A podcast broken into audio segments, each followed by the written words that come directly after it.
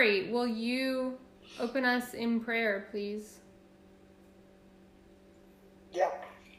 Uh, Heavenly Father, we, uh, we come together as a group um, just to, to glorify your name, to get to know you better, to develop our relationship with you.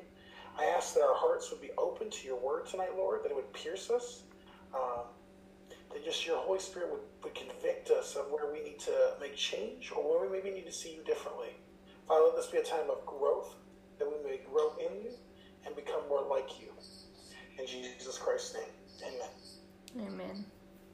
All right. So today's message is I believe in God, but I don't think He's fair. And so my story, thank you for sharing all of yours. I do kind of feel like mine is uh, very low key in comparison. Not that I've had not had greater unfair things happen to me, but um, this is the one I chose to share for tonight. Mine was kind of similar to yours, Corey, in that um, I grew up pretty poor. I didn't realize I was poor because I had great parents who hid it really well. Um, but there were times where it came up, and one of those times was uh, sports at school, and uh, we had mandatory sports periods, and you had to play something. It was during school hours, so you couldn't get out of it. Um, but you had to have the equipment for it, and my parents couldn't afford anything. Um, and so they basically, the only option I had was to play chess. That was like the only thing I could do because um, they could buy like a super, super cheap, this big magnetic chess set from the grocer. Um, and so I started playing chess, and initially I wasn't really good at it. But over time, uh, I got some advice from one of my parents, and they're like, you should only play against the kids that you can't beat. Like, don't play against the ones that you can beat. Just play against all the ones that you lose against because they're so good. And I was about second grade when this started. So I started doing that. I started playing against all these kids who were so much better than me, and I lost, and I lost, and I lost, and I lost. Um, but eventually I started to win a little, and then I'd lose like nine games, and then I'd win one, lose nine, win one, lose eight, win two. Um, and slowly I got really good, and I eventually was um, the top junior chess player. And so in South Africa, we have uh, we only have primary school and high school. We don't have middle school. So we have uh, primary school from first to seventh grade, and we have high school from eighth to twelfth. And uh, primary school was divided into juniors and seniors and juniors were first to third grade, and seniors were fourth to seventh grade. Um, and so by the time I was in third grade, I was the best chess player out of the, the juniors. And so I won the trophy at the end of the year for the best junior chess player.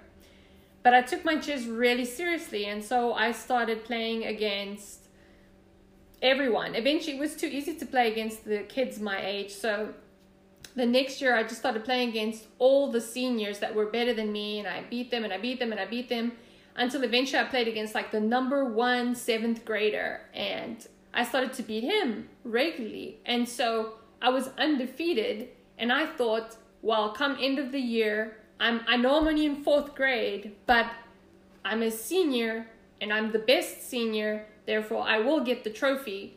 And uh, prize giving came and I was really excited and they called out the junior chess trophy and the junior that won one and then i was like yes next one is mine. And they called out the guy who was in seventh grade that i'd beaten over and over and over and over to get the trophy. And i was so mad. I thought it was the most unfair situation because i beat him fair and square multiple times. He was not the best Yet, just because I was fourth grade and he was seventh grade, I think they felt awkward giving the award to a younger student. And I just I wasn't happy with it and it didn't matter all the other awards I won that night did not matter because all I could think about was the chess trophy that I didn't win.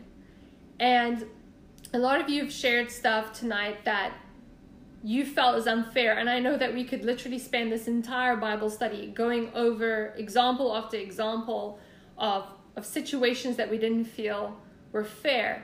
And as Christians, we have this God that is supposed to be all powerful and all knowing and can do anything he wants. And so when something unfair happens to us, it's kind of hard not to play a blame game, right? I serve you. You're great. You're mighty. You're powerful. You can do anything you want. Uh, so why don't you? Like, why do you let these unfair things happen? And that is a very simple question, but it is also a extremely deep theological question. It has lots of if I had to write a book on it, it'd have a lot of, of chapters and sub chapters because you literally have to cover a lot of ground with what it means for God to be fair or unfair. And I can't do that all tonight, but I'm hoping I can cover a good amount of ground and hopefully it'll give us a little bit more perspective. Um, one of the things that I thought about when preparing for this was that we often think about how unfair life is to us, but I wonder how often we consider the fact that God Himself experienced multiple situations that were unfair towards Him. Um, and I've written down some examples. I'm not going to read the scriptures, uh, but hopefully you'll know the stories. Uh, first situation that was really unfair here is a God who everything belongs to him. He's seated on a throne. He has angels around him, serving him, worshiping him, perfectly um, administering his will 24 7. No one backchats, no one complains. Everything is perfect. His throne is made of whatever, gold, jewels. He's living in a perfect place. Um, and he comes down to earth to live a nomadic, impoverished life. Scripture said he had no place to lay his head, like he didn't have a home. When he was performing his ministry, he was homeless. Um, he he coming from a king, he's now living what we could equate to an impoverished life. Like he, he didn't have a job when he was walking around preaching. He didn't know where his next meal was coming from. The disciples and him would walk from town to town. Sometimes people would let them into their houses, sometimes they wouldn't. And so here was a God who had everything, yet had to live in a situation where he basically had nothing. Um, pretty unfair. Um, next thing, here was a God who was constantly ridiculed for no reason. Jesus did nothing wrong, yet constantly he had people complaining about him, people lying about him, um, people trying to get him in trouble, people reporting him to the Pharisees for teaching false things and claiming false things about himself. And so he was constantly being ridiculed for no reason whatsoever. And that's pretty unfair. Um, here was a man who was left behind by his friends. He was abandoned by his friends constantly, again, for no reason. Jesus never did anything wrong to anyone ever. And yet, his own friends, his disciples, abandoned him. And I'm not just speaking about, um, you know, the night when Jesus was arrested.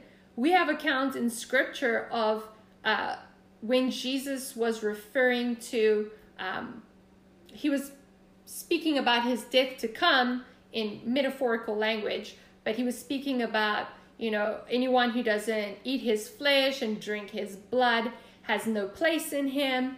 And it was offensive. And I mean, in a way, I can understand that might sound shocking. Here's a guy who says if you don't become a cannibal, you can't get into the kingdom of heaven. It might have been shocking for some people, but um, it says that after he said that, many who were following him left him and only the 12 were left. And I don't know how many were following him at that point, I tried to research it last night. Unfortunately, my chronological Bible is somewhere in the ocean being shipped from South Africa to America, and it's going to take four months to get here, so I don't know where it is right now. So it was a bit hard for me to like place things on a timeline, but there was a time where Jesus had uh, 70 to 82 disciples following him, depending whether the 12 were counted in the 70 named in scripture or not. Um, what book am I speaking about? The Bible? Deanna? Like my chronological Bible, it's like the Bible, but they reorder everything so that it it hap- it, it's written in the order that everything happened. So it mixes all the gospels together. So you literally like read the same parable three times in a row and and so on. Um, does that answer your question? Yes. No. Maybe. Okay, unmute and ask me. It's okay. it's interactive. You can talk to me. You're muted.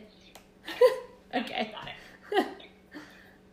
Okay, ask your question. Um, the story you were talking about, what um, what book in the Bible are you talking about? Uh, the the eat his blood, the the eat his flesh, drink his blood. I think it's in John six. Corey, I feel like if anyone would know where it is offhand, it would be you. Uh, is it in? You're on, you're on mute. It's John. It's John uh, six fifty six. There we go. John. Yeah. Yeah, I was, I was gonna look it up. It's fine. Aha! My Bible app does come in handy, Cassandra. Okay. Thank you, Rachel. uh, all right. Um, so there was a stage where he, at the very minimum, had 70 of his disciples following him. And he sends them out, they go and they preach.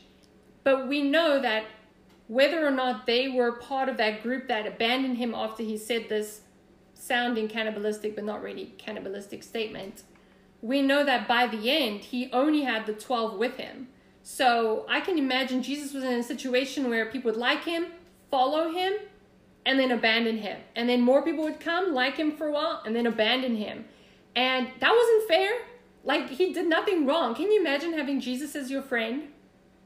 Like, he would never say anything wrong. He would give you the best advice, always available.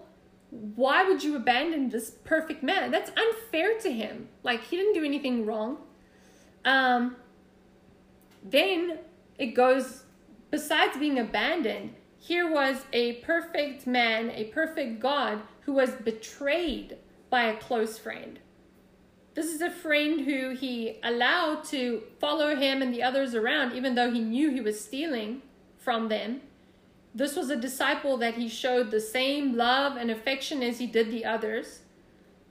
He got to see firsthand all Jesus' miracles, listen to all his teachings. He had every reason to be a perfect disciple, a best friend to Jesus, yet he betrayed him to death. That's unfair. Then we have Jesus taken into, uh, he's, he's imprisoned, he's beaten, he didn't do anything deserving of it, he had committed no crime, and he was beaten, and he was killed. That's not fair. A perfect God who did nothing wrong should not have to be beaten and killed. That's unfair. And I think the most unfair thing of all is that Jesus had to take the penalty for our sin. Sin that wasn't his. And he had to have that penalty poured out on him. And I want to make a point here that I don't think a lot of people fully realize. The penalty for our sin is death. But it's not just about physical death, it's about spiritual death. And God's wrath needs to be poured out against sin. So when I don't know, Eric, if you're typing on my account, but I keep saying Cassandra Simmons is saying this and this and this, and I'm not typing. So it's not me, guys. So if any heresy is on the screen, it's not me. um, um, sorry, okay. So here was this this this God who needs to pour out wrath when there's sin. And Jesus, when he died, he he underwent the physical punishment for sin, which is physical death, but he also went through the spiritual punishment for sin, which is spiritual death. Spiritual death is complete separation from God. And he had the entire wrath of God poured out onto him in that moment. We will never understand what that means because we're not even going to get the wrath that we individually deserve poured out on us because we're saved. But Jesus, a perfect man, unlike us, not only had the wrath of Cassandra poured out on him, but the wrath of every single human being poured out on him. Every single sin that every single human has ever committed in the past, in the present, or the future, all that wrath poured out on him when he died or as he was dying. I'm not going to go theological on it, but it happened that day. And that is unfair. We cannot even imagine what that is like. I can't even give you a metaphor or a story to help you conceptualize it. But that is the most unfair thing ever. God should not have had to go through that. He didn't deserve it. God handling his own wrath against himself. This is a immortal God who is all powerful and he is so holy that his reaction to sin is so averse because sin is so opposite to what he is. And so he takes all that wrath and distaste and then he pours it on himself. That's not fair. And we very, very seldom think about that. We think about everything that's unfair in our lives, but we don't think that we have a God who relates to that he knows what it is to undergo unfair things. If anyone has gone through anything that is more unfair than any of us have ever gone through, it is Jesus Christ. And so, once again, as he has done with so many different things, he put himself in a situation so that he could relate to us. Just like he can understand betrayal, just like he can understand physical hurt and temptation, he can also understand what it is to experience situations that are unfair.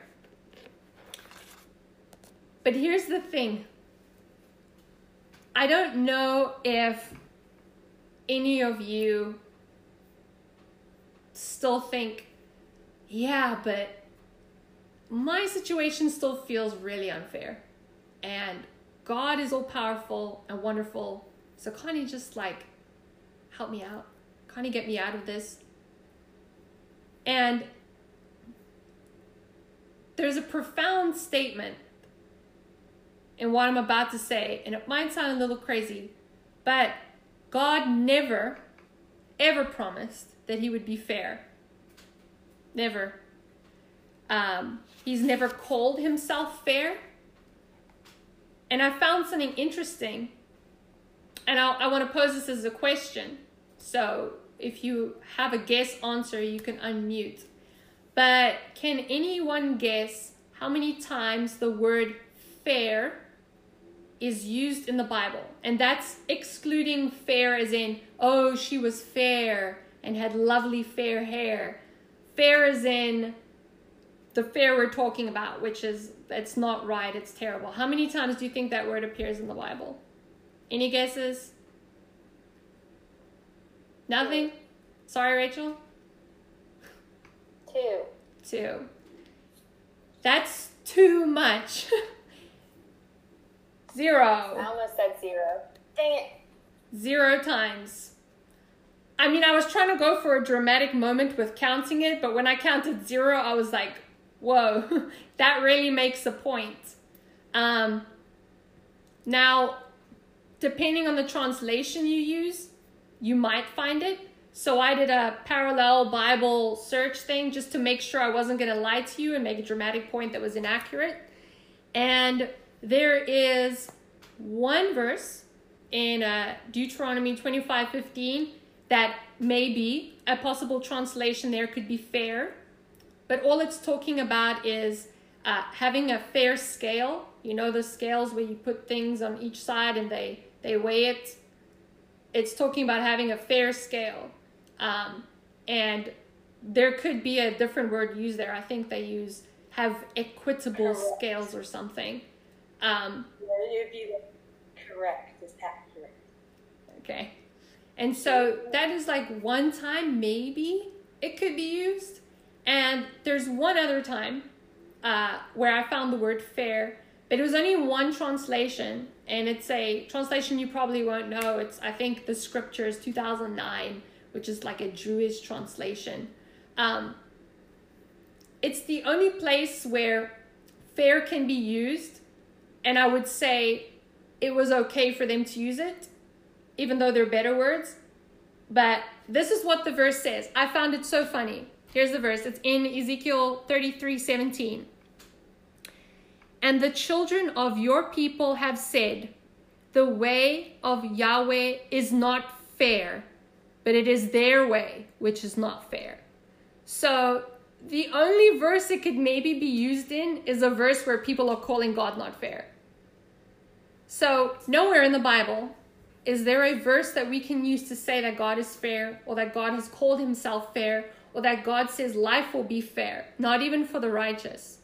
However, um, I looked up the word just, how many times that appeared in scripture, and I found it 206 times. That's just the word just, not the word justice, just the word just. 206 times. And the problem is we confuse the word fair with just. And we think those are synonyms, but they're not. They're very different words. God never calls himself fair, but he does call himself just. And we're going to read quickly three of those scriptures. Um, can I ask Alyssa, if you don't mind, can you look up Revelation 15, verse 3? And then I'm going to read Isaiah 45, verse 21. And Rachel is going to read Deuteronomy 32, verse 4. Okay, so I had it and then I turned to John 6. So give me a second. Isaiah 45, verse 21. It's, it's a long verse, so I'm only going to read the ending. Um, who has told it from that time? Have not I, the Lord? And there is no other God besides me, a just God and a Savior. There is none besides me. And then, Rachel, if you can unmute and read Deuteronomy 32, verse 4. Okay. He is the rock. His work is perfect, for all his ways are justice, a God of truth and without injustice. Righteous and upright is he. Thank you. And then Revelation 15, verse 3. And they sing the song of Moses, the servant of God, and the song of the Lamb, saying, Great and amazing are your deeds, O Lord, God the Almighty. Just and true are your ways, O King of the nations. All right, just and true are your ways. Uh, those are just three, but 206 times uh, j- the word just is used. That's excluding the word justice. So obviously, I feel like God's trying to make a point here. Not fair, but just. And so I guess the question is what is the difference, right? Because they've always seemed to kind of be synonyms. So here's a very rough definition for you. Fair means that both sides get what is equal. Just means that moral good always wins. So fair, both sides get what is equal. Just means moral good always wins. All right. So something can be fair but not just. And the reverse, something can be just and not fair. Here's an example. Something that is fair but not just would be a trial where the jury is listening to the case of a murderer, and it's a fair trial. Both sides get to present their cases equally. They heard from both sides. The evidence was presented from both sides. It was a fair trial. But the jury goes and deliberates and they condemn this man. They say he's guilty when actually he wasn't. That is a situation that was fair, but not just. Now we can have a situation that is just, but not fair. And there's actually an example of that in scripture. So I'm going to read it. It's uh, one of the parables uh, in Matthew chapter 20.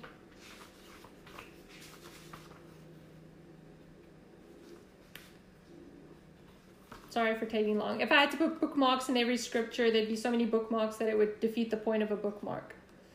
Um, Matthew 20, verse 1 to 15, so it's a little wrong. Uh, wrong, long. um, For the kingdom of heaven is like a landowner who went out early in the morning to hire laborers for his vineyard. Now, when he had agreed with the laborers for a denarius a day, so a certain payment per day, um, he sent them into his vineyard. And he went out about the third hour and saw others standing idle in the marketplace, and said to them, You also go into the vineyard, and whatever is right I will give you. So they went.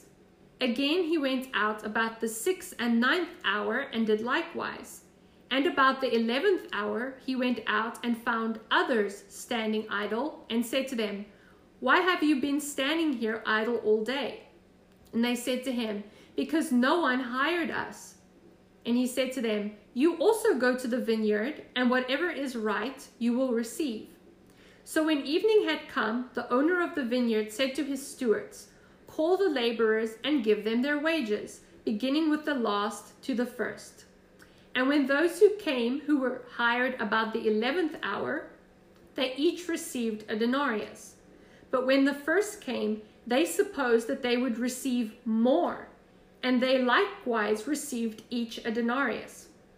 And when they had received it, they complained against the landowner, saying, These lost men have only worked one hour, and you made them equal to us who have borne the burden and the heat of the day? But he answered one of them and said, Friend, I am doing you no wrong. Did you not agree for me for a denarius? Take what is yours and go your way.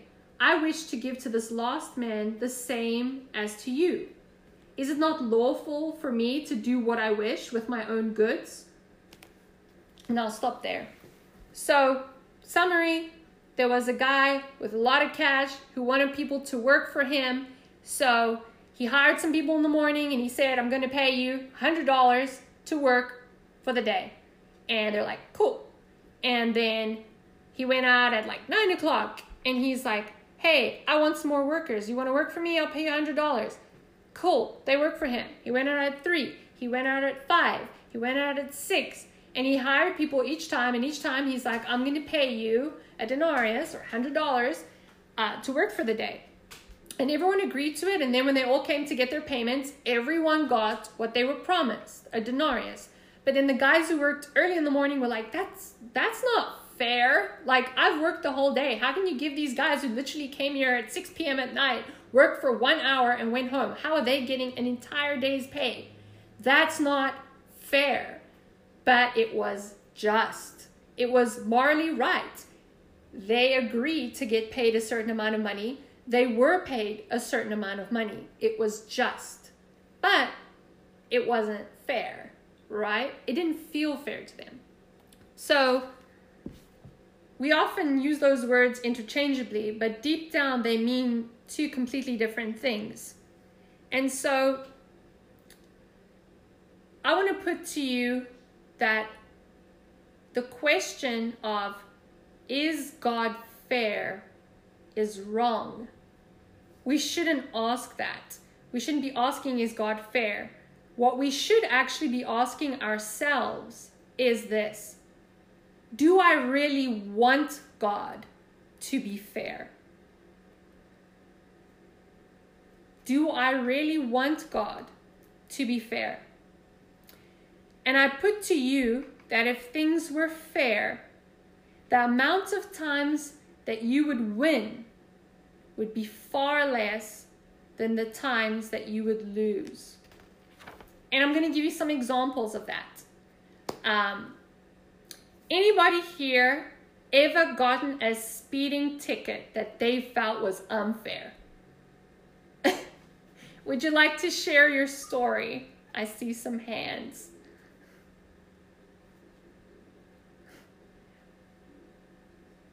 Are you going to share? Right. Yeah, I'll share mine real quick. Okay. So, um, I was actually on my way home one day, and I was I just gotten off of 440 onto 24, and anybody who knows that area, there's this random spot where they make you go 55.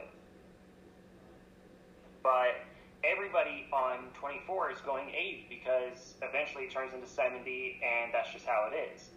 And you know, and 24 has all those you know huge semis. Always, you know, everybody takes I-24, and so there's just a lot of um, semis and heavy traffic, and they're all going fast.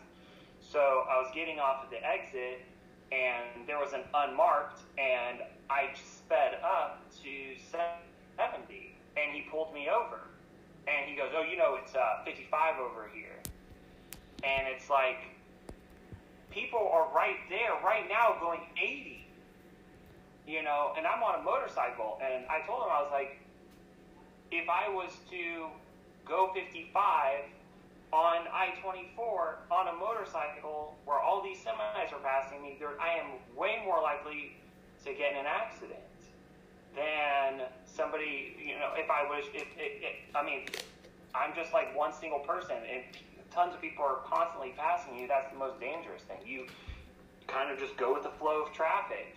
Um, so yeah, I got a speeding ticket over going 70 miles an hour when everybody else is going 80. All right, thank you. Uh, you don't have to tell your story, but is there anyone else just by putting your hand up? You ever gotten a ticket that you didn't feel was fair? wow, you guys are all great drivers. That's amazing. We're just good at hiding it. Um, but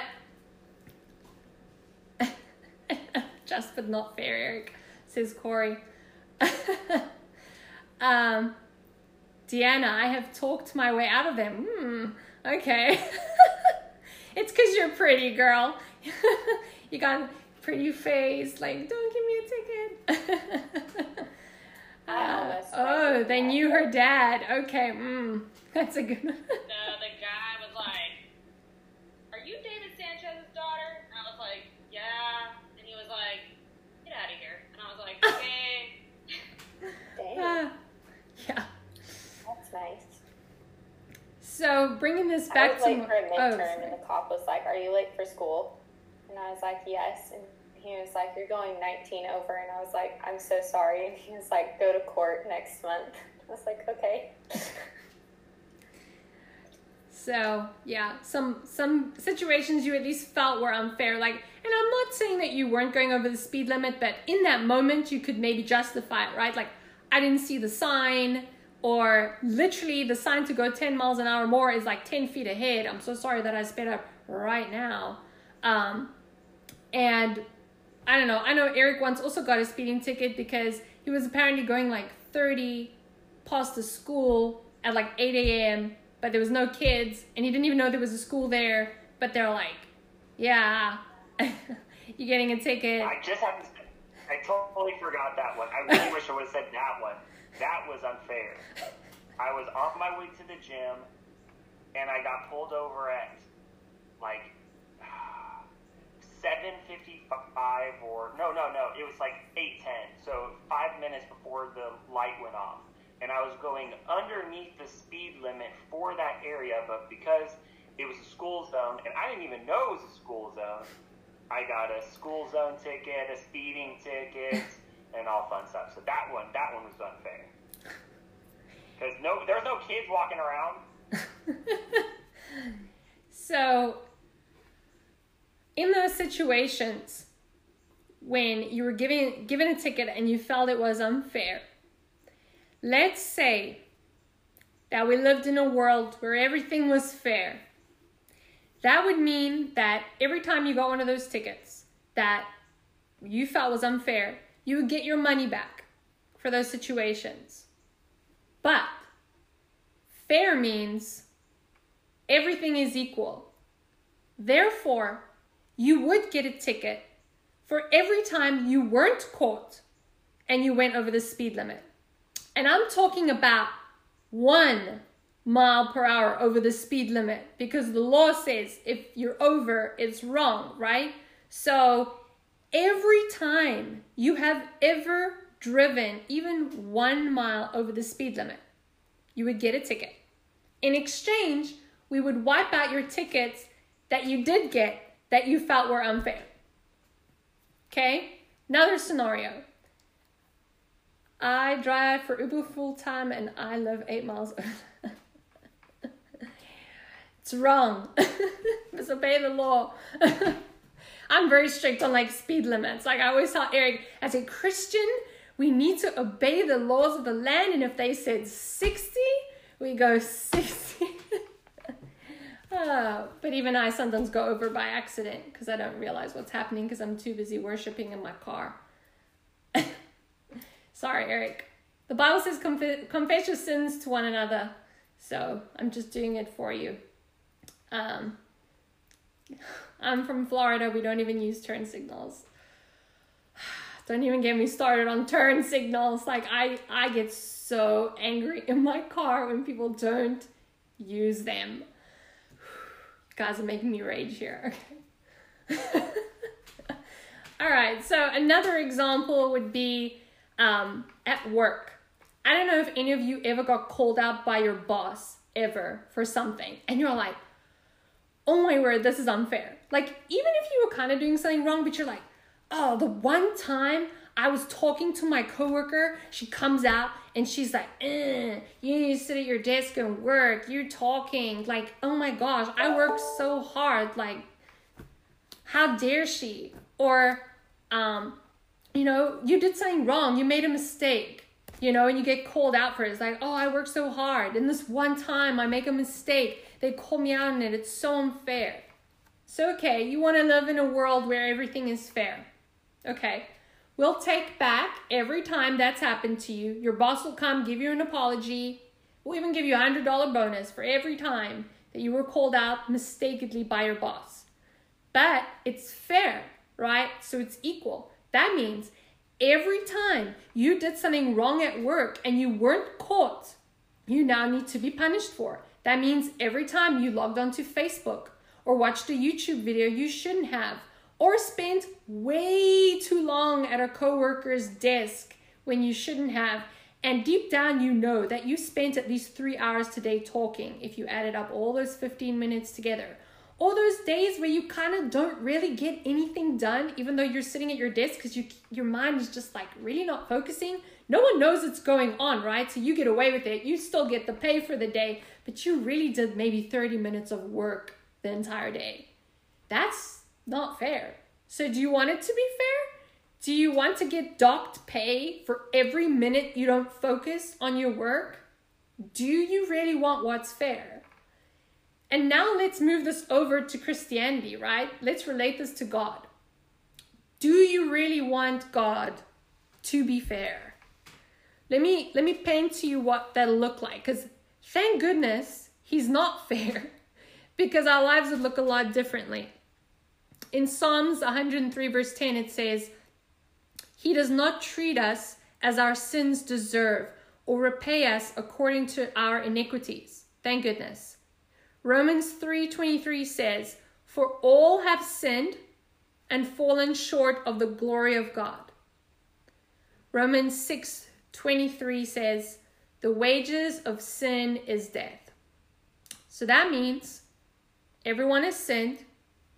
The wages of sin is death. But God hasn't paid us what we deserve, which is not fair. So let's make it fair. Okay? All of sin, wages of sin is death. Therefore, everyone must die. And again, we're going back to this is not just about physical death, we're talking about spiritual death here, right? This is you are dying spiritually, which means separation from God forever. It means the wrath of God that should have been poured out, well, was poured out on Jesus, will now be poured out on you. That's fair. So, do you really want what's fair? Like, if God is fair, we all need to die. That's eternal separation from God. We all go to hell. So we don't want him to be fair. In fact, like, I would say most of us hope he isn't even just. And we'll get there. But let's break it down, okay? I'm sorry, I'm not reading your messages at this point. Um, fair. If God is fair, he has two two options. Okay? Alyssa's laughing at me. Option one. Remember, fairness equals equality. Equality. So, yes, I am going to put you in a timeout. um, equality means everyone is treated equal, okay? If everyone is treated equal, God has only two options. Option one everyone goes to hell. No one wants that. Not even God wants that, okay? But we have a problem.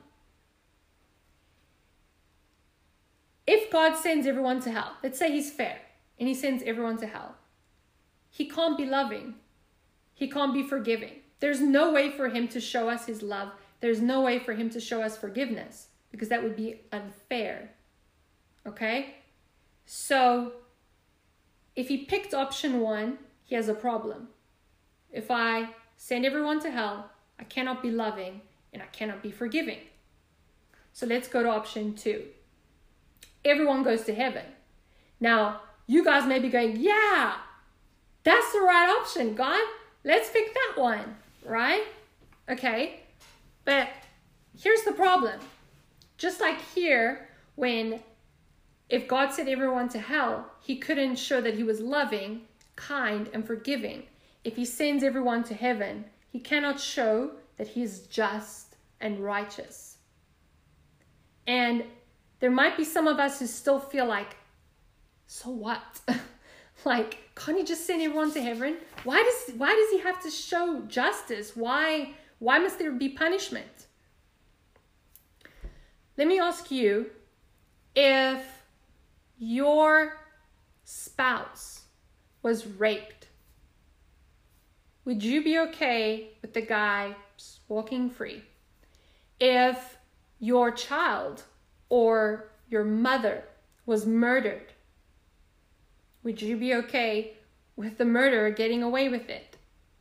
And if some of you are like really deep Christian and you're like, yes, I would forgive them and want nothing bad to come upon them, which technically we should be like deep down. Let me ask you this what about uh, child trafficking? Okay. I was listening to a sermon the other day where uh, this organization, a Christian organization that was set up in Nepal, caught a trafficker who trafficked 20,000 children a year out in Nepal. Would you be okay if when he walked into court, the judge was like, eh, it's all right. You can go, buddy. I'm going home. I would hope that all of you would want justice for those children. If, a, if not your spouse or your child or your mother, you know, if you're righteous enough to not want justice for them, I hope you would want justice for the hundreds of thousands of children who are trafficked every year. And if you being evil, because we're all evil in comparison to God, if you being evil want justice, how much more so a completely holy and good God? How can he not want justice? So, God had a bit of a dilemma. Not that he was sitting there going, Ugh, but in human terms, he had a dilemma. He couldn't send everyone to hell and be loving and kind and forgiving. He couldn't send everyone to heaven and be just and righteous. So, how did he fix the problem? Grace. You see, justice is getting what we deserve.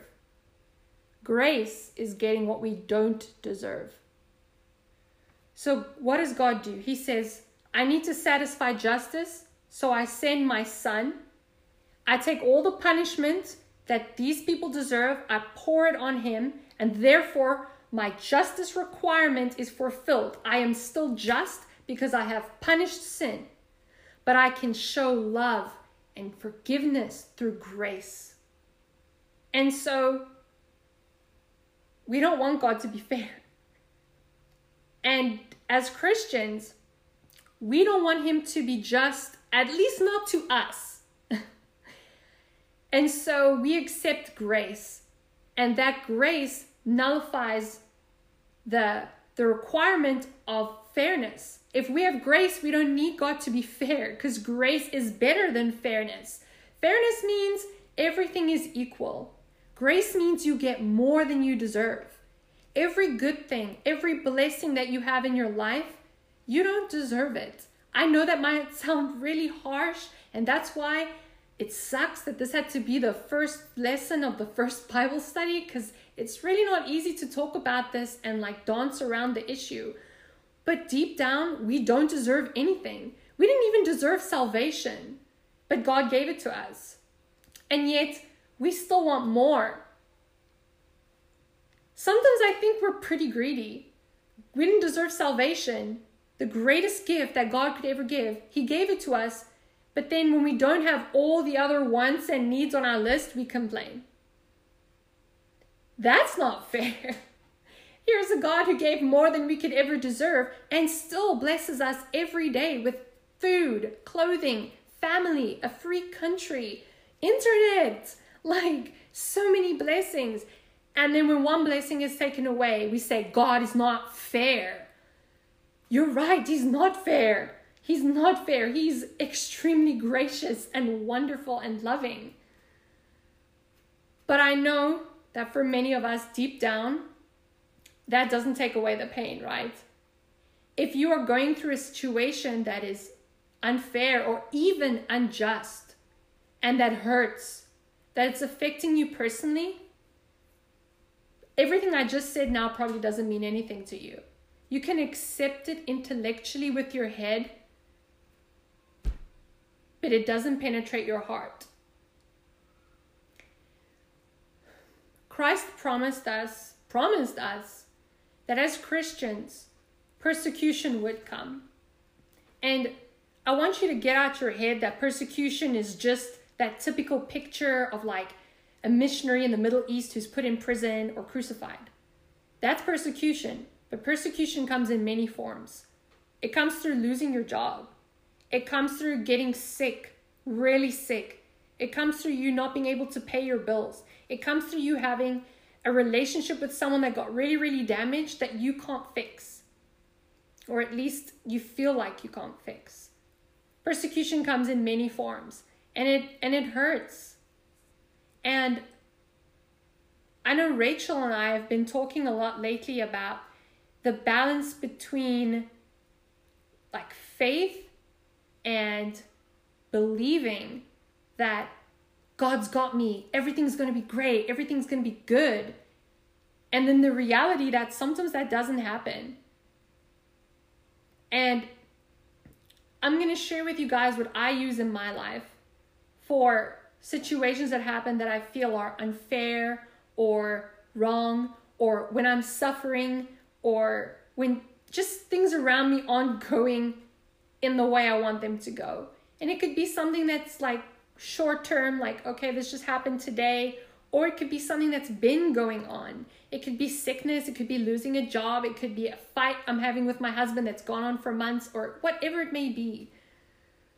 I'm gonna give you um, a, I think I made six six steps that I go through when I'm going through something terrible. Um, and this is how I deal with it. And I, and I hope that this will help you deal with it. And I'm not a note taker. Like, I don't care how great the pastor preaches, I'm probably not going to take notes. But you might want to take this down these six points just because uh, it's a great reference point for you to go through the next time something terrible happens. Um, I will say that my personal opinion 80% of the bad things that happen to us fall in the first two categories and can be solved in the first two steps. But there are things that go into three, four, five, six. Um, and so the order is, impers- is important as well. I go through them in order um, so that I I don't skip an important step and then think, oh, I'm over here. And you'll understand when I say. Anyway, so number one, when something bad happens to me, I ask myself, is there sin in my life? Because sometimes bad things happen to you because you're sinning. And that's not necessarily because God is punishing you, but because sin has repercussions, sin has consequences. And so, whenever something bad happens in my life, the very first thing that I do is I get on my knees and I ask God, Is there sin? Holy Spirit, please, if I'm sinning, reveal it to me so that I can repent and turn from it so that this bad situation that's going on can stop. Um, if you think that sin doesn't cause bad situations, uh, especially when it comes to health things, I know some people probably think that sin has nothing to do with health. And I would say that many times it does. Not every time, and we'll get to those in later steps, but many times sin does even affect people's health. And this may seem crazy, okay? Um, so I'm going to put this to you. I'm not going to read you all the scriptures. But as you're going through the gospel, I want you to notice something. When Jesus heals someone, he usually says to them, Go and sin no more. Why does he say that straight after he heals them? Could it be that whatever they were suffering from, that ailment, was perhaps caused by a sin? He doesn't say it every time, but he says it sometimes. Um, there is another verse, I should have looked it up. I don't know why I didn't. And if someone's like really good with the phone and they want to look it up, you can. I think it might be in James, but it's the verse that speaks about uh, if someone is sick, let them go to the elder and let them anoint with oil and, and pray over them. If you can find me that scripture, just unmute and shout it to me. Um, because I believe there it speaks about sin as well, even though it's speaking about about healing. Rachel, do you have it, or are you just nodding because you know what I'm speaking about? Uh, I know what you're speaking about, but I'm looking it up right now. Okay, great. It is in James. Um, wow, the one time my Bible app isn't working. I don't know why I didn't look it up. I'm sorry, guys. Oh wait, I found it. I found it. Um. Okay. Mm, okay, great. So it's in James 5, verse 14 to 15. Is anyone among you sick? Sorry. let him call for the elders of the church and let them pray over him, anointing him with oil in the name of the Lord. And the prayer of faith will save the sick, and the Lord will raise him up. And if he has committed sins, he will be forgiven. Note the elders there are praying for someone who's sick, but there is an indication that in that moment, if he's sinning, they'll be forgiven. Sin can lead to sickness. Not always, but it can. Sin can obviously lead to other bad scenarios. I mean, if you steal and you go to jail, that's a sucky scenario, but the sin led to the consequence, right? Um, I'm going to read some some other verses that might seem a little, a little off topic. Uh, but I think you'll see how they relate after that after I explain them. there are two scriptures that I'm going to read. I'm sorry, I need to have a drink of water quickly. And it's both written by Paul, and he's speaking about um, people who are sinning, and he hands them over to Satan. Sounds extreme, right? It, I know. But I'm going to read them to you. First Corinthians uh, 5. Lost my place. Uh, 5 1 to 5. Okay. It is actually reported that there is sexual immorality among you, and such sexual immorality as is not even named among the Gentiles, that a man has his father's wife, and you are puffed up, and have not rather mourned that he who has done this deed might be taken away from among you. For indeed, I, as absent in body but present in spirit, have already judged, as though I were present, him who has so done this deed. In the name of our Lord Jesus Christ, when you are gathered together, along with my spirit, with the power of our Lord Jesus, deliver such a one to Satan for the destruction of the flesh, that his spirit might be saved in the day of the Lord. Now, I'm not going to go into a theological conversation of what destruction of the flesh means, because it could mean a lot of things. But I think we can all agree that whatever it means is bad, okay? Like, I don't want to go through destruction of the flesh. Like, if someone says to me, hey, you want to experience destruction of the flesh? I'm not going to say, what is that? I'll be like, no, it's fine. No thanks. Um, and so here's this man who is sinning uh, and living in sin. This is not a once off, oh, he made a mistake, repented, and moved on. This is a man who's continually sinning, sinning, sinning. And, and, and Paul says, Deliver this guy to Satan for destruction of the flesh, that his soul might be saved. So, my interpretation of this is let Satan do some horrible stuff to this guy that we won't know what it is because Paul never told us. And in doing so, it makes this guy think, whoa, this really bad stuff is happening. Why? Oh, I'm sinning. Let me stop so that I'm not delivered to Satan anymore. And this destruction of the flesh, whatever that may be, whether it was illness or bad things happening to him, whatever it was, when he stopped sinning, this thing would stop. There's another scripture, uh, basically the same. First Timothy 1, verse 18 to 20. This charge I commit to you, son Timothy, according to the prophecies previously made concerning you, that by them you may wage the good warfare, having faith and a good conscience, which some, having rejected concerning the faith, have suffered shipwreck, of whom are and Alexander, whom I delivered to Satan, that they may learn not to blaspheme. So he says, have faith and a good conscience which some people don't have, and then he names them. Talk about naming and shaming, right? He names the guys and he says, deliver them to Satan. And so I feel like we can get from this picture that there is a sense of when you're doing something bad, not a once off, I made a mistake. When you're living in this sin, you've kept doing it. And you might even be blind to it. You might not even know you're doing it, but it's something you're doing all the time. It allows Satan to do something in your life. And so that is why the first thing I do when something bad happens is I say, God, have I sinned? Did I do something wrong? Is there something I can repent of? Okay? If the Holy Spirit does not convict me of anything, I trust that He would have been faithful to do so. And so if He hasn't, I, I'm over step one and I go to step two because then I'm like, okay, it's not because of sin. So then, step two, the second question I ask myself, I say, is this an attack from Satan?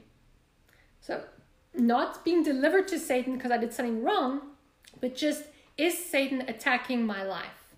Okay? Um, examples of this in scripture to back up this point persecution against the church, like not even just in scripture, but till this day. The fact that the church around the world is being persecuted, being people being imprisoned, tortured, killed, They're not sinning, but bad stuff is happening to them. Why? Because Satan is after them. Satan doesn't want them to do the good they're doing, he doesn't want them to spread the gospel. And so Satan attacks them. So sometimes bad things are happening in your life and they're not because you did something wrong, but maybe because you're doing something right. I always laugh because I will maybe go through a season where my relationship with God kind of sucks, and then I'll like, okay, no, I'm gonna fix it. I'm gonna really focus on it, and it starts going better. And the moment my relationship with God starts going better, bad things start happening in my life. And I laugh every time. I'm just like, I know it's you, Satan, but you're not gonna mess up my relationship with God. Like I'm I'm headed in this direction. Um, and uh, I'm gonna give you some other examples in scripture too. I know this is a lot of scripture, but I don't want you to think I'm just making up these points like willy nilly and have no theological grounds for them. Um, Peter uh, 5, verse 8. Be sober, be vigilant, because your adversary, the devil, walks around like a roaring lion, seeking whom he may devour. So, Peter here is telling us that Satan is looking for someone to devour. He's like, be, be careful. He's looking to destroy someone. He wouldn't tell you to be careful if there was nothing to be careful of. If Satan couldn't affect your life in any way, he wouldn't have said that. And if it was because of sin, he would have been like, hey guys, stop sinning so Satan can stop like attacking you. And there are other verses that say that, but in this instance, that's not the case. Um, then, um, I was going to ask Rachel to read this, but I'm worried about translation ruining my points again. I have the Bible app. I can do New King James first. Okay, yeah. Can you get New King James for? It's long though. Are you okay reading something long? Yeah, I can read. I college. I'm just kidding. uh, Daniel 10, verse 1 to 13. And in the meantime, I'm going to read Ephesians 6, very, very, very famous scripture. I could probably quote it off by heart, but I won't, just in case. Uh, Ephesians 6, verse 12. For we do not wrestle against flesh and blood but against principalities, against powers, against the rulers of the darkness of this age, against spiritual hosts of wickedness in the heavenly places. So here's a verse that's very overt. It's telling you this battle that we're fighting in the earth, it's not just, you're not just sick. You're not just losing your job. You're not just losing your friends and your family or getting attacked. Like, this is not a physical thing. These things are spiritual. A spiritual war is happening around you Satan is trying to destroy you. And so be cautious and be aware that you're fighting what is a spiritual battle. Um, and now, Ra- what Rachel's going to read now, I don't know how many of you know this scripture, but, um, and I'll explain it after she reads it. But Daniel is praying and he's going through a rough time, to put it lightly and he's praying about it and he doesn't see anything happening immediately. But then he figures out why. And Rachel's going to read it and hopefully you'll see what happens. But if you don't, I'm going to explain it. So, Rachel, go ahead. Okay. Uh, 10 1 through 13, right? Yeah. Okay. In the third year of Cyrus, king of Persia, a message was revealed to Daniel, whose name was called Bel- Belteshazzar. The message was true, but the appointed time was long, and he understood the message and had understanding of the vision. In those days, I, Daniel, was mourning three full weeks. I ate no pleasant food, no meat or wine came into my mouth, nor did I anoint myself at all, till three whole weeks were fulfilled. Now, on the twenty fourth day of the first month, as I was by the side of the great river, that is the Tigris, I lifted my eyes and looked, and Behold, a certain man clothed in linen, whose waist was girded with gold of Uphaz. His body was like, is it beryl? Beryl? Beryl. Um, his face like the appearance of lightning, his eyes like torches of fire, his arms and feet like burnished bronze in color, and the sound of his words like the voice of a multitude. And I, Daniel, alone saw the vision, for the men who were with me did not see the vision. But a great terror fell upon them, so they fled to hide themselves. Therefore I was left alone when I saw this great vision, and no strength remained in me, for my vigor was turned to frailty in me, and I retained no strength. Yet I heard the sound of his words, and while I heard the sound of his words, I was in a deep sleep on my face, with my face to the ground. Suddenly a hand touched me which made me tremble on my knees and on the palms of my hands. And he said to me, O Daniel, man greatly beloved, understand the words that I speak to you and stand upright, for I have now been sent to you. While he was speaking this word to me, I stood trembling. Then he said to me, Do not fear, Daniel, for from the first day that you set your heart to understand and to humble yourself before God, your words were heard, and I have come because of your words. But the prince of the kingdom of Persia withstood me 21 days, and behold, Michael, one of the chief princes, came to help me, for I had been left alone there with the kings of Persia. Thank you. Um, that was a lot, but dumbed down version of it. Uh, Daniel had some visions, some bad stuff was going on, and he was praying and fasting and crying out to God about this terrible stuff. And 24 days went by where nothing happened. Like nothing. You didn't hear from God, nothing changed. And then on the 24th day, an angel appears and says to him, God heard you day one. I was sent to you on day one, but on my way to you. Because angels are not God, they're not everywhere all the time. They have to travel, they have to go. So he's like, On my way to you, the prince of Persia. Now, he's not speaking about a man here. Um, this is a demonic principality called the prince of Persia. And if you don't believe that, just think about how could a human being stop an angel from going somewhere, okay? So, the prince of Persia, this demonic stronghold, stopped this angel from getting to Daniel to give him the answer that he was seeking. And this angel could not get past until Michael, the archangel, who's in charge of God's armies, came and fought against him, beat him, and then the angel could go deliver the message. So here's a picture of where a spiritual war was going on when all the human being saw was, wow, my situation really sucks and God is not saying anything. Anyone ever had that? You're praying, God is silent, nothing is changing. all right, for all you know, God heard you on day one, but there's a war going on and help is coming, but you need to keep praying so that that help can get there. Um, I can't prove this from scripture, but I've heard people say, and I like to think that it's true, that your prayer is like the fuel that's used to win that war. So, um, I've read some books, and again, I can't prove this from scripture. I think it's a very nice picture to think of it like this, but um, God will always win, but He uses prayers to determine the outcome of certain things. So when people are praying in that spiritual war, angels start to win and Satan starts to lose. And so God gains the victory that He already has. Um, but when you stop praying, God has chosen not to move unless we pray. And so it's not that God can't win. It's not that he hasn't won overall. It's that in your situation, when you're not praying, God's like, I have told you that prayer is the mechanism through which I move. Bring your prayers to me, bring your supplications to me, and I will answer them. If you stop praying, you start to lose. So take courage in Daniel's situation 24 days. And I mean, you might say, oh, well, my situation's been 24 years. Okay.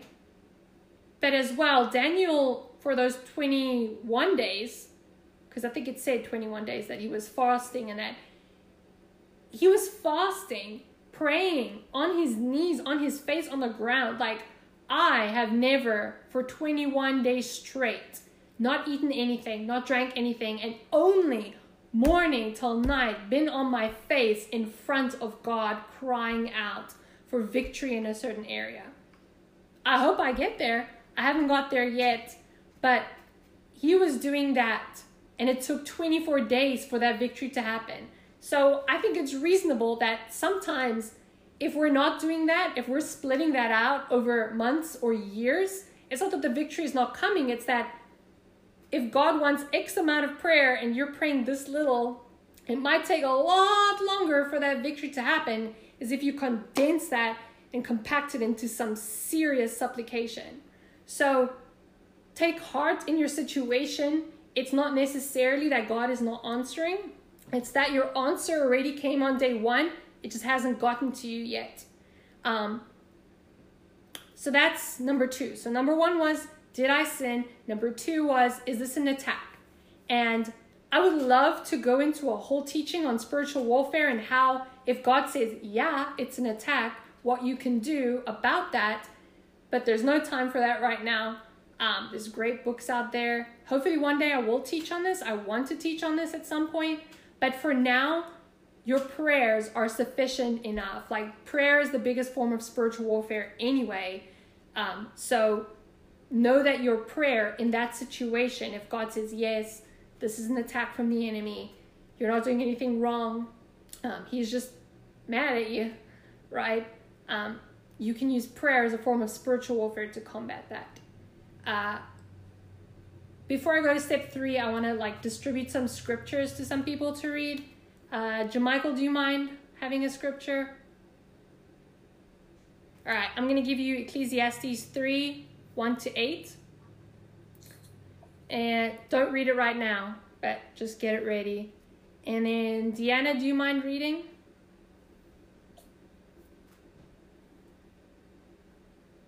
Yes, no. You don't want to read. You do want to read. Deanna, I said your name. I don't know if you heard it. do you mind reading?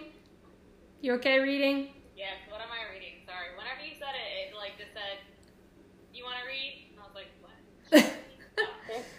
uh, John 9, 1 to 3. Nine. Not not right now, just get it ready. John 9, 1 to 3. And then Helene, will you read? Yeah, that's fine. Okay, uh, 2 Corinthians 12, verse 7 to 10. All right. Uh, don't read it now. They're coming. I just don't want us to pause when we get there. All right. So, if God has said to me, it's not an attack from Satan, I go to step three. My third question is, is this a test? Um, Sometimes we go through things that are not because we're being attacked by Satan necessarily, uh, or because uh, we've sinned. Sometimes it's just a test. Now, sometimes in that test, God is allowing Satan to attack us as part of the test, and other times it's just purely a test from the Lord. And we're going to see um, some examples of that. Uh, first example, we're, not going to read the scripture, but you know the story of Abraham and Isaac. Abraham really wanted a child. He didn't have one when he was super, super old. God finally gave him a child, a child he'd been waiting for his whole life. Then he tells him, Sacrifice your son. And Abraham goes to do it. Luckily, God intervenes and says, Don't worry, wasn't serious, it's okay. That was a test. Like, in that moment, that was a bad scenario. Like, I'm about to lose my son. Like, I have to kill my son. Not only am I committing murder, but I'm losing my only child that I waited almost a hundred years to have. I'm about to lose him. Um, and so, pretty bad scenario, but it turned out at the end it was a test. And he passed it, and everything was hunky dory afterwards. Okay? Uh, another example uh, Luke 22, verse 31 to 32. Uh, and the Lord said, This is Jesus. Simon, Simon, which is Peter, indeed, Satan has asked for you that he may sift you as wheat. But I have prayed for you that your faith should not fail, and when you have returned to me, strengthen your brethren. So, um, in this scenario, Jesus is warning his disciples that Satan is about to try them. He's about to make them go through some stuff, and it's going to be a test of their faith, right? And Jesus encourages them and tells them there's t- if, if you stand firm i'm praying that you will stand firm it'll it'll be over with and you'll strengthen your brethren after that but you're going to go through that. Jesus wasn't like don't worry i'm fighting him for you. It's not going to happen dude. No he was like it's going to happen. You have to get through it. It was a form of a test. Uh, unfortunately peter and the other disciples failed. Uh, technically, only John, in my opinion, passed the test. John was the only disciple who didn't abandon Jesus. He, when Jesus was arrested, John followed him. John never left him, not for a moment. Everyone else abandoned him, and then Peter, on top of abandoning him, um, denied him. So in in that moment, they failed, but Jesus had prayed for them, and they obviously made right with him again. And uh, Peter did fulfill this prophecy that Jesus said, You will strengthen your brethren. He was the first one to go out and, and preach the gospel. Um, and then uh, this is probably the most famous example of a test in the entire Bible. Uh, in the book of Job 1, verse 6 to 12, Job was a really righteous man, if you didn't know. Now there was a day when the sons of God came to present themselves before the Lord, and Satan also came among them. And the Lord said to Satan, From where do you come? So Satan answered the Lord and said, From going to and fro on the earth, and from walking back and forth on it. Then the Lord said to Satan, Have you considered my servant Job, that there is none like him on the earth, a blameless and upright man, one who fears God? So Satan answered the Lord and said, Does God fear, uh, does Job fear God for nothing? Have you not made a hedge around him, around his household, and around all that he has on every side? You have blessed the work of his hands, and his possessions have increased in the land. But now stretch out your hand and touch all that he has, and he will surely curse you to your face. And the Lord said to Satan, Behold, all that he has is in your power only do not lay a hand on his person. So Satan went out from the presence of the Lord. So Satan knew that Job was this amazing guy. And basically, even though he didn't use the words test, he, that's basically what Satan said. He was like, let's do a test. You've protected Job, you've blessed him. So let's take away everything you've ever done for him, everything good, every blessing, and let's see what he does let's see if he's still a righteous, holy man then, right? Um, Job obviously reasonably passed the test. I mean, he didn't do too bad. He complained a little, but you know, he didn't curse God. He didn't like blame God. He he knew he wasn't in sin. It's very interesting if you read the whole book of Job. Everyone is saying to him, step one, right? You sin, you sin, you sin. That's why you're suffering. And even so, even they had an understanding that sin causes suffering, sin causes disease. But Job knew he hadn't sinned. So Job was past step one. He's just like, I know I didn't sin. Unfortunately for Job, he never got to step three. And he never thought, mm, maybe I'm being tested. Um, but that's probably the most clear picture we have in scripture of uh, a righteous person going through so much bad stuff, but it's a test of their faith. And be encouraged that if you are at step three, if you're not step one, if you're not step two, and you're at step three and you feel like this is a test, remember the story of Job. Everything that was taken to him was not only restored, but restored even more than he had before. So take courage in that. Um, if I don't feel like it's a test, then I go to step four. Question number four Is this a season? And the verse we're going to use to support this, Jamichael, if you will read it, is Ecclesiastes 3, verse 1 to 8, and you're muted. Okay. Alrighty.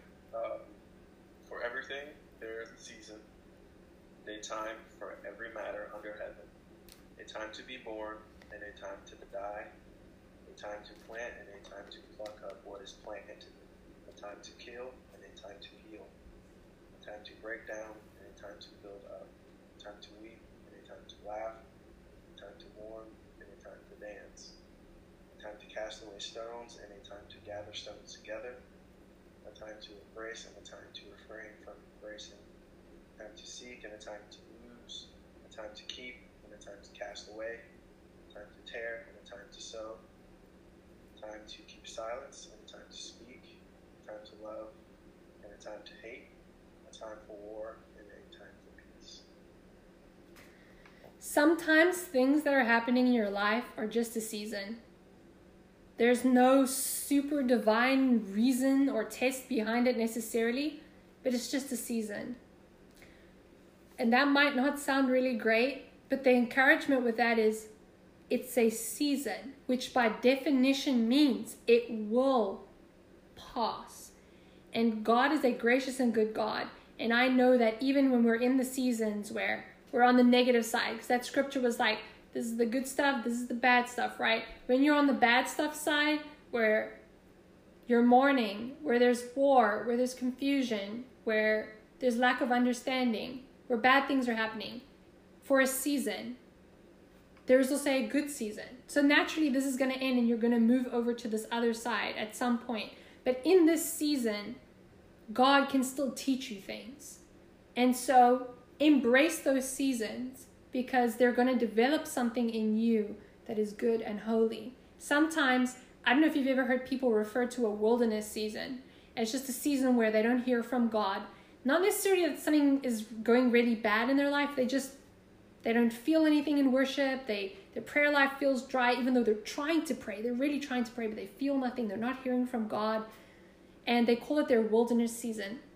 Sometimes God deliberately allows us to go through a season so that we uh, drive our roots deeper into Him.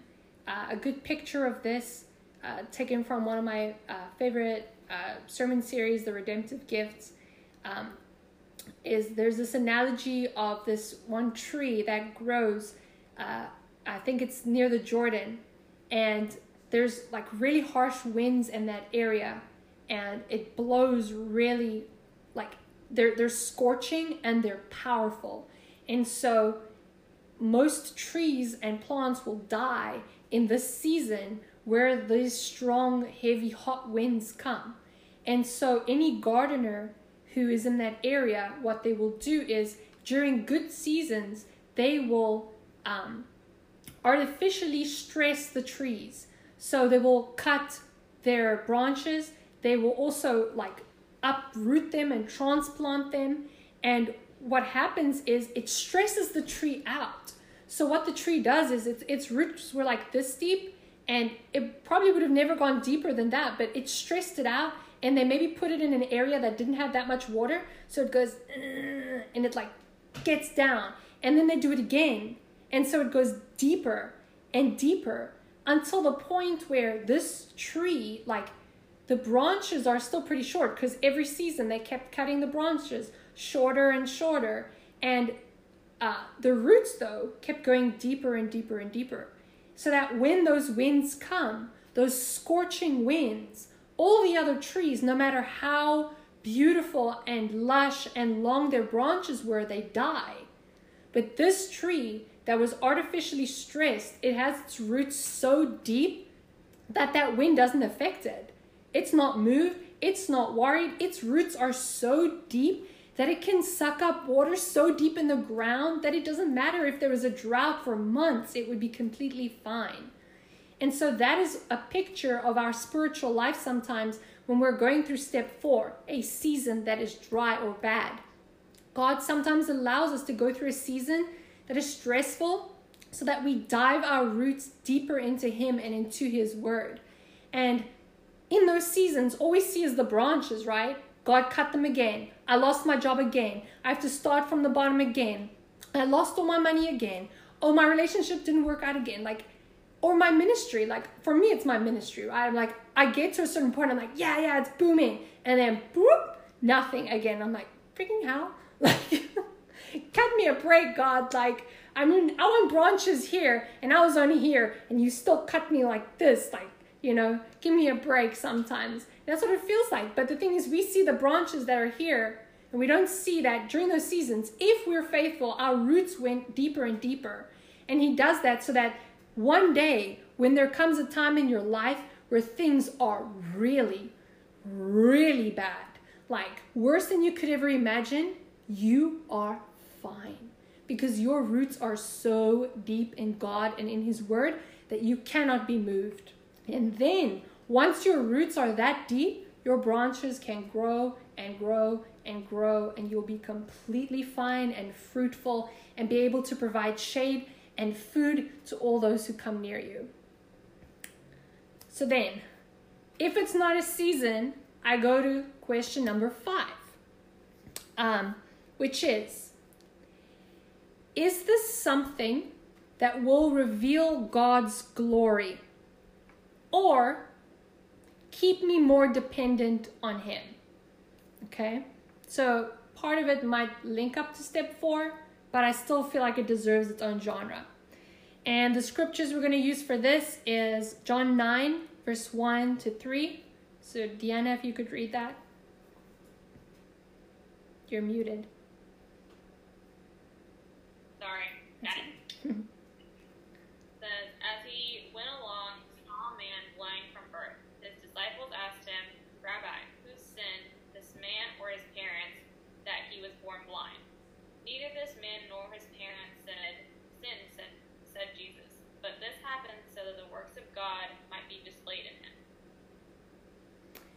So, interesting fact what did the disciples ask Jesus when they found the guy was blind? It was blind, right? Blind? Okay, I'm just checking. Um, what's the first thing they went to? They said, Who sinned? Again, there was an understanding, even back then, that usually, typically, bad things, even disease, happened as a result of sin. But in this instance, that wasn't the case. In this instance, God said, Jesus said, this wasn't because of sin. This was specifically made like this so that in this moment, God's glory can be revealed. And then he healed him.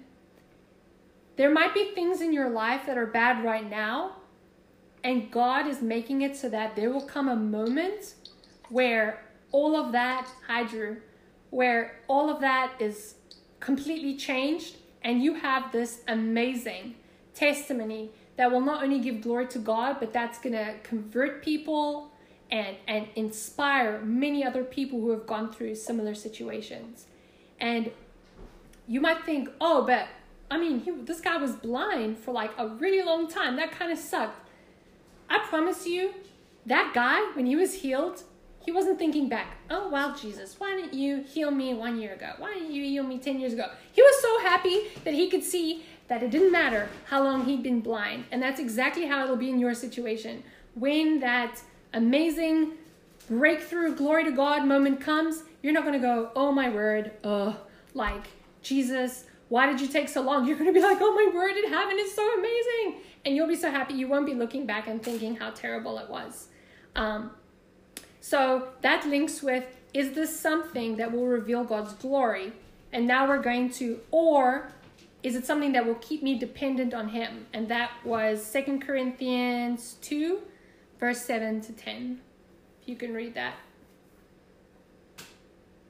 Even though I have received such wonderful revelations from God, so to keep me from becoming proud, I was given a thorn in my flesh, a messenger from Satan to torment me, keep me from becoming proud. Three different times I begged the Lord to take it away.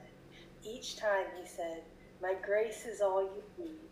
My power works best in weakness. So I am glad to boast about my weakness so that the power of Christ can work through me.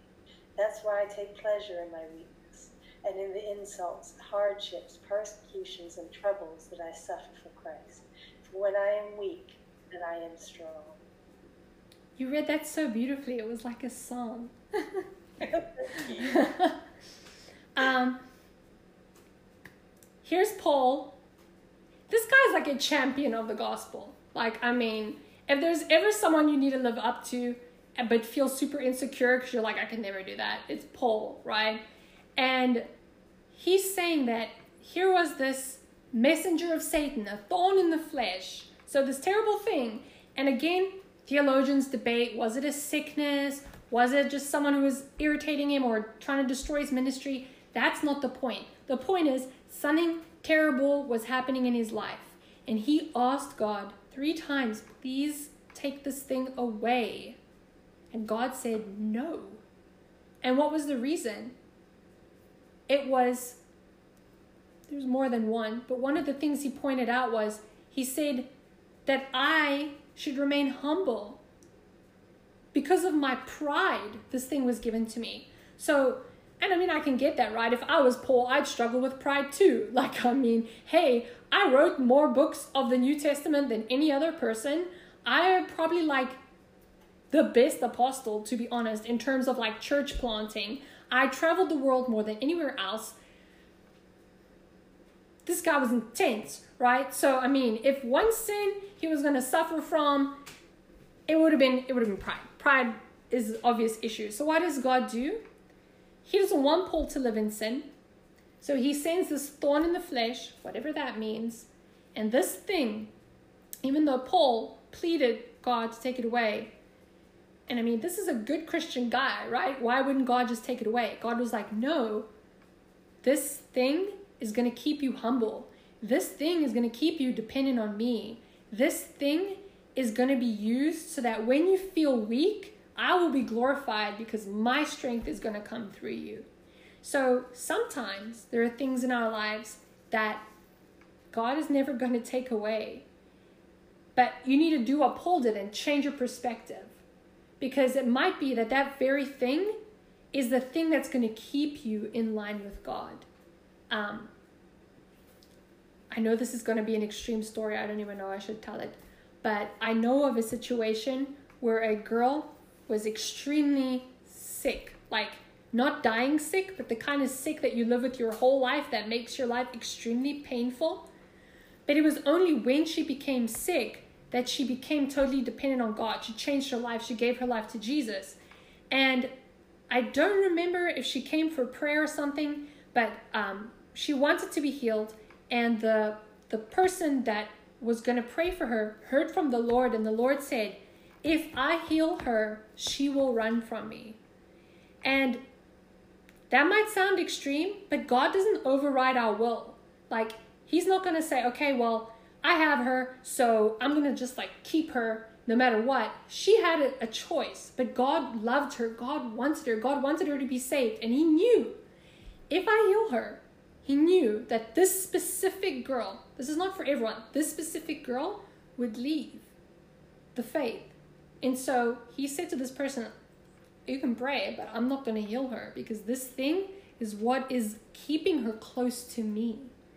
And I myself have an incurable disease. I've prayed so many times for God to take it away. I don't know why I have it. I don't see how it brings about His glory, but I've asked Him and He hasn't. So either one day it'll be taken away and it'll be this wonderful glory moment, or it may just be this thing that keeps me humble, that keeps me dependent on God, that keeps me conscious that I'm a human being and I need someone more powerful than me to work in my life all the time. Um, again, these are exceptions to the rules. This is not super common. That's why it's step five and not step one. That's why I'm like, you have to go through the steps because these steps four through six are usually the extreme cases. They're not the majority of the time what is happening to you, but they can be. And they're usually the best explanations for scenarios that have no other answer. Um, and they give me peace. I mean, if Paul could change the world with this thorn in the flesh and be so joyful and happy and full of life, so can I. So can everyone. Um, and so, if you're at step five and you might feel like that's you, be encouraged that God is doing something amazing in you, and maybe one day you'll be healed and it will be this amazing glory story or maybe one day you'll have victory and it'll be this glory story. Or maybe you won't, and it'll be the very thing that keeps you from sinning. Because remember, if you live in perpetual sin, you're walking away from God, and He doesn't want that. So sometimes He puts a thorn in your flesh to keep you near Him. And that's not a bad thing. It's not. I know it might sound harsh, but it's really not, guys. Um, then the last step, step six. Thank you for bearing with me. Um, if I've gone past that and I still don't feel like that's the case, there's one more step, and that is God, is this thing that's happening to me just because we live in a fallen world? We live in a world that is imperfect, that is marred and tainted by sin and destruction and evil. And sometimes things that happen to us, they're just because the world is full of sin and bad things happen. Um, I'm going to give you two scriptures that are an example of this situation. The first one is 1 Timothy 5, verse 23.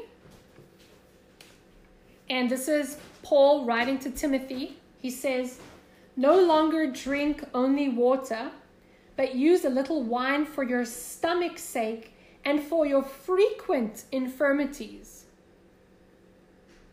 That's very interesting, don't you think? Here's Paul. This is the same guy that his shadow would like fall on people and they'd be healed.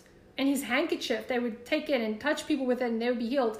He prayed for the sick, they were healed. He raised someone from the dead. Why didn't he just say to Timothy, Yo, Timothy, bro, come over here. Let me put my hand on you so that your stomach can stop hurting. And so your frequent infirmity, whatever that was, can stop. Why didn't he? Maybe because we live in a fallen world and sometimes we get sick. Like, if you get the flu, maybe you just got the flu. Like, Satan is not necessarily attacking you. You haven't necessarily sinned. Like I said, I'd still go through all six steps before I get to step six. But sometimes stuff just happens that's bad and it sucks. And there's no deep divine reason for it other than we have sinned, we have all sinned, we corrupted the world, and now the world is in a state of perpetual decay. And that decay affects us. Um, the other scripture for this is uh, Romans 8, uh, verse 20 to 22. For the creation was subjected to futility, not willingly, but because of him who subjected it in hope. Because the creation itself also will be delivered from the bondage of corruption into the glorious liberty of the children of God. For we know that the whole creation groans and labors with birth pangs together until now. So, this scripture is speaking about how creation, nature, even around us, everything is screaming and crying out for the revealing of the children of God, which will be at the end. Because in, when that day comes, everything that is wrong, that includes earthquakes and, and, and tornadoes and poverty and anything that is naturally just bad in the world, it, will be gone. And so nature itself is crying out. It cannot wait because right now it is subject to futility, corruption, decay. It is messed up. And because it is messed up, and we live in a messed up world, some of that filth gets on us too. And again, there's a reason this is the last step. I would say 80% of the things you experience will fall in the first two categories, and the other 15 to 18% are going to fall in the rest of them. And then the little that's left over is going to be this one. Like, and the things that'll fall in this category usually won't be things that are super bad. This for me is stuff like when I stubbed my toe, Satan was not attacking me and telling the table to jump onto my foot, right? I just stubbed my toe and it hurt. It was over. I got a cold. I got sick. It sucked. It was over. Death. That's a big one. But we all die. If if someone is 80 years old and they die, it's painful. It's a painful situation, but there wasn't necessarily evil forces at work or sin at work. It's just because we live in a fallen world and bad things happen because we live in this fallen world. Um, but in the, that same verse that I just read, there there is something really beautiful. And and so throughout all these things, no matter which of those six categories your bad situation falls into, there is hope that you can take. There is something that you can hold on to. And I'll just read you a few verses. I mean, the Bible is full of them. But here are some verses for you. Jeremiah 29, verse 11, probably one of the most common verses that every Christian knows. For I know the plans I have for you, says the Lord plans to prosper you and not to harm you, to give you a future and a hope. That's a promise that you can hold on to. Even if these bad things are happening, even if it's stage six and it's something that doesn't even make sense, it has no reason, it's just happening. God can use all things, everything that happens, no matter which of the six categories it falls into, He can use all those categories to use for good for you because you love him and are called according to his purposes. Um, and that's actually the next verse, Romans 8 28. Um, um, all things work together for the good of those who love God and are called according to his purposes. First Corinthians 2 verse 9 says, Eye has not seen nor ear heard, neither have entered into the mouth of men the things which God prepared for them that love him. So even through bad situations, God is planning good stuff through the bad situations. I want to address the coronavirus for a minute because I do feel like some people are really scared um, and worried. And so I'm a statistician, data person. So I want to tell you that all this stuff can be summarized into four things. There are only four things that can happen to you through this virus, right? and it's like a spider diagram. So we have coronavirus and then two little legs. And here is I got the virus or I didn't get the virus. All right. So let's go down this one. You got the virus. There are only two legs that can come out of it. As a Christian, we're not speaking about non Christians now. As a Christian, only two legs. So you got the virus. Step one, first leg. You get cured. You get over it. It was a flu. You were fine and glory to God. You were healed. It's a glory story. Okay? Or you don't have a quick, easy recovery and it's painful and it's bad, but God's glory can still be revealed in it. And that takes it back to the, the previous six steps that we went through.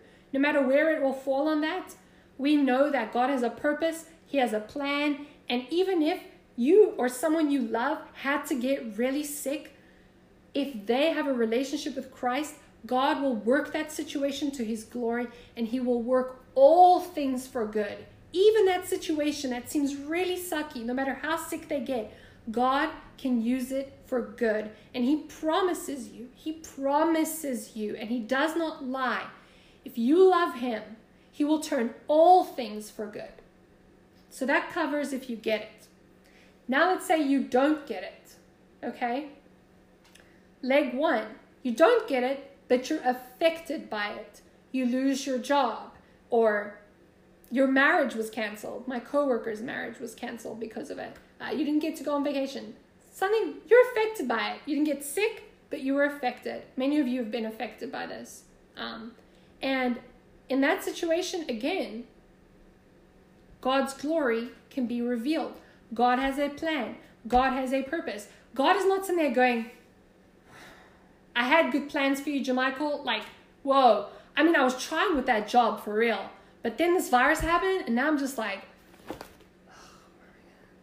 I don't know. I, will come up with something. Just give me a week, Jamichael. I just, I gotta, I gotta consult Jesus, and we gotta figure something out. God already planned it.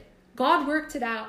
God knew exactly what He was doing when He made you change jobs, only to lose that job. God is not shocked, confused. He's got it under control. He already planned it. When you got that job and you gloried in God, God in that moment knew what was going to happen this month, and He was not concerned. He still wanted you there. Don't doubt that God wanted you where you were. Don't doubt that you didn't hear from Him just because this has happened. I really want you to believe that. Just because you prayed and you felt you heard from God and then it turned bad doesn't mean you didn't hear from God. I, when I was an au pair, uh, deciding what family to choose to come to America, I really felt I should choose this one family, but I knew they were going to suck. I didn't know how much they were going to suck till I got here, but they were like devil incarnate, terrible, Satan spawn, horrible people. And I prayed and fasted about coming to America. I prayed so hard and I beg God. I'm like, please don't let me make a mistake. I'm literally uprooting my entire life. I'm leaving my church, my family, my friends, my job, everything I own, and I'm coming to this country with nothing. Are you sure, God? And I felt yes, and I did it. And it sucked, bro. Like three years of sucking so hard. So many times I was like, did I hear from God? Like, why would I have heard yes and then it sucked so bad? Like, but I can look back now and say, I know that I'm called to be exactly where I am. I would not be speaking to you today if I hadn't become an au pair and worked for Satan's Spawn and her children, right? Like, thank you for laughing, Alyssa. and that all worked together for this moment. And there have been situations and people I've encountered, even just within the last few months, that have affected my life, and I believe I've affected theirs, and that would have never happened if I'd stayed in South Africa.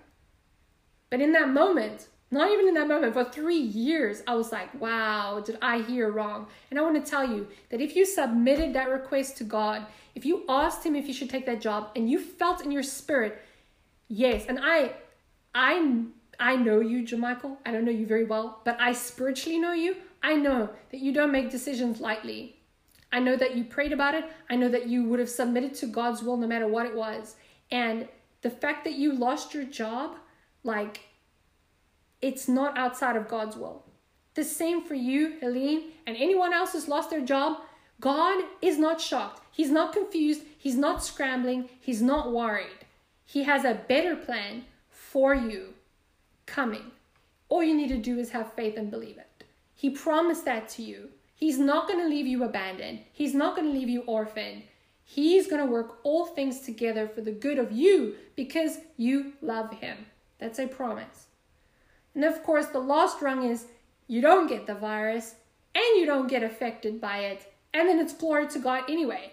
So, literally, no matter which scenario you as a Christian fall in, all of us will have the same end result. God will be glorified and good will come out of our situation. Our stories may be different. Andrew may get the virus and then miraculously get healed, and will glory to God for it. I may never get the virus and not lose my job. In fact, I may even get a bonus, right? And then glory to God. Alyssa, you may get the virus and get really, really sick. But in that season, you will be driven towards God and your joy, because I know that you're a person that's full of joy and you show it all the time and it's infectious. Someone like you getting sick, really sick, but still being joyful, do you know what a witness that is to people? That is a way to draw people to Christ. And so, therefore, God is glorified, His kingdom is extended, and at the end of the day, you'll be made well, even though you had to suffer for a while. You'll be made well, so you still have the same results as all of us. Those who didn't get the virus, but you lost stuff because of it, you are like Job. Stuff was taken away from you, but don't curse God. Don't stress. God has got it all planned out. You will have the same conclusion as all the rest of us. God will work it all out perfectly. Um, I'm going to end with one verse, and it's the it's in the same section as the one I read about creation groaning. Um, it's Romans 8, verse 18. And it says, For I consider that the sufferings of this present time are not worthy to be compared with the glory which shall be revealed in us. And take that verse with you. The sufferings that you're going through now will not be comparable to the glory that will be revealed in you. Not, in, not even in Cassandra or Rachel or one of the other Christians on this call, in you. The suffering you go through, whether now, next year, in 10 years' time, or the suffering you've been going through for the last 10 years, there will come a time where the glory that will come from that situation will be so glorious that you cannot even compare it to the suffering you had. They won't even be on the same scale. And so I want to encourage you guys with that. And uh, we're going to pray to close out and shut off the video, and then we'll go into individual prayer requests. Um, and I know it's a little awkward because we usually sit and chill and hang out when it's over, And I still invite you to do that. I don't know how it's going to work with us all talking together, but I do invite you to do that if you want to. No hard feelings if you don't. But um, thank you for taking your time to listen today and know that you're on my heart and I'm praying for you and I'm so grateful that you took time to to listen to our message. So I'm gonna pray um, and then we'll after that go into individual prayer requests. All right. Father God, thank you so much that we could come together and we trust that your spirit is here with all of us, even though we're not physically in the same room. I know that many of us have been affected by what's going on in the world, either directly or indirectly. Some of us are scared that we may be affected by these things. And I just pray for a spirit of peace to come upon us and to trust absolutely that you are in control. And even when it looks like you're not, I pray that we will take the verses in your word which speak the truth, which speak the promises and the life that you give us over us, and we will claim those truths and those promises. Help us to be a support system to one another, and let us be as the early church. So, if anyone here has anything in need, that we can all pitch in and we can help that need, and that no one will be alone during this, and no one will suffer beyond what they are able to bear because of this, Father. Thank you that you are good. Thank you that we can trust you. And thank you that you work all things together for good for those who love you, Father. We ask all of this in Jesus' name. Amen.